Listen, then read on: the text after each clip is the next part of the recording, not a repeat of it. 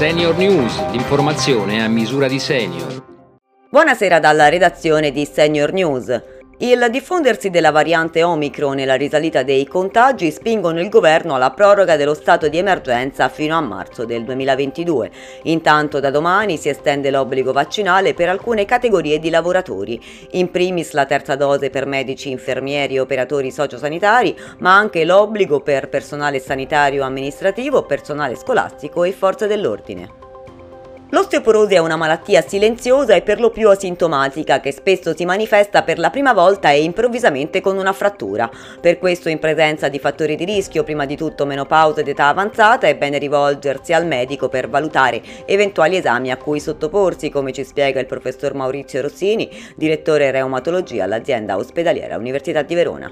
Ci sono delle indicazioni specifiche del Ministero della Salute per ricorrere alla densitometria ossea, che come sa è l'indagine principale per la diagnosi appunto di osteoporosi. Eseguire l'esame anche prima della menopausa in presenza di fratture, ad esempio da fragilità non spiegate, oppure in presenza di malattie croniche che portano a una condizione di osteoporosi o in seguito magari all'uso di farmaci che possono danneggiare le ossa, poi sicuramente alla menopausa in presenza specie di altri fattori di rischio, poi la scarsa attività fisica, la scarsa alimentazione, in termini di calcio sono motivazioni che giustificano il ricorso alla densitometria, la menopausa precoce. I sensori per il controllo della glicemia sono semplici da utilizzare, si applicano nella parte posteriore del braccio e grazie alla tecnologia flash consentono letture accurate ogni singolo minuto.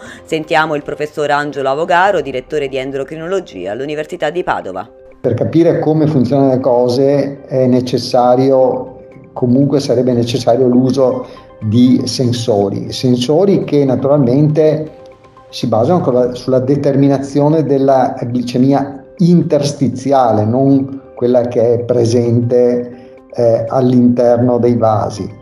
Il 10% delle famiglie italiane non ha accesso ad internet, il 30% si collega solo via smartphone per un totale di circa 9 milioni di famiglie. Sono alcuni dei dati che emergono dall'ultimo rapporto Auditel Censis, secondo cui se ci si focalizza poi sugli anziani, oltre il 67% di loro non sa usare internet, escludendoli sempre di più dalle ultime fondamentali innovazioni digitali come il fascicolo sanitario nazionale, da tutti quei servizi digitali della pubblica amministrazione fruibili solo con lo SPID.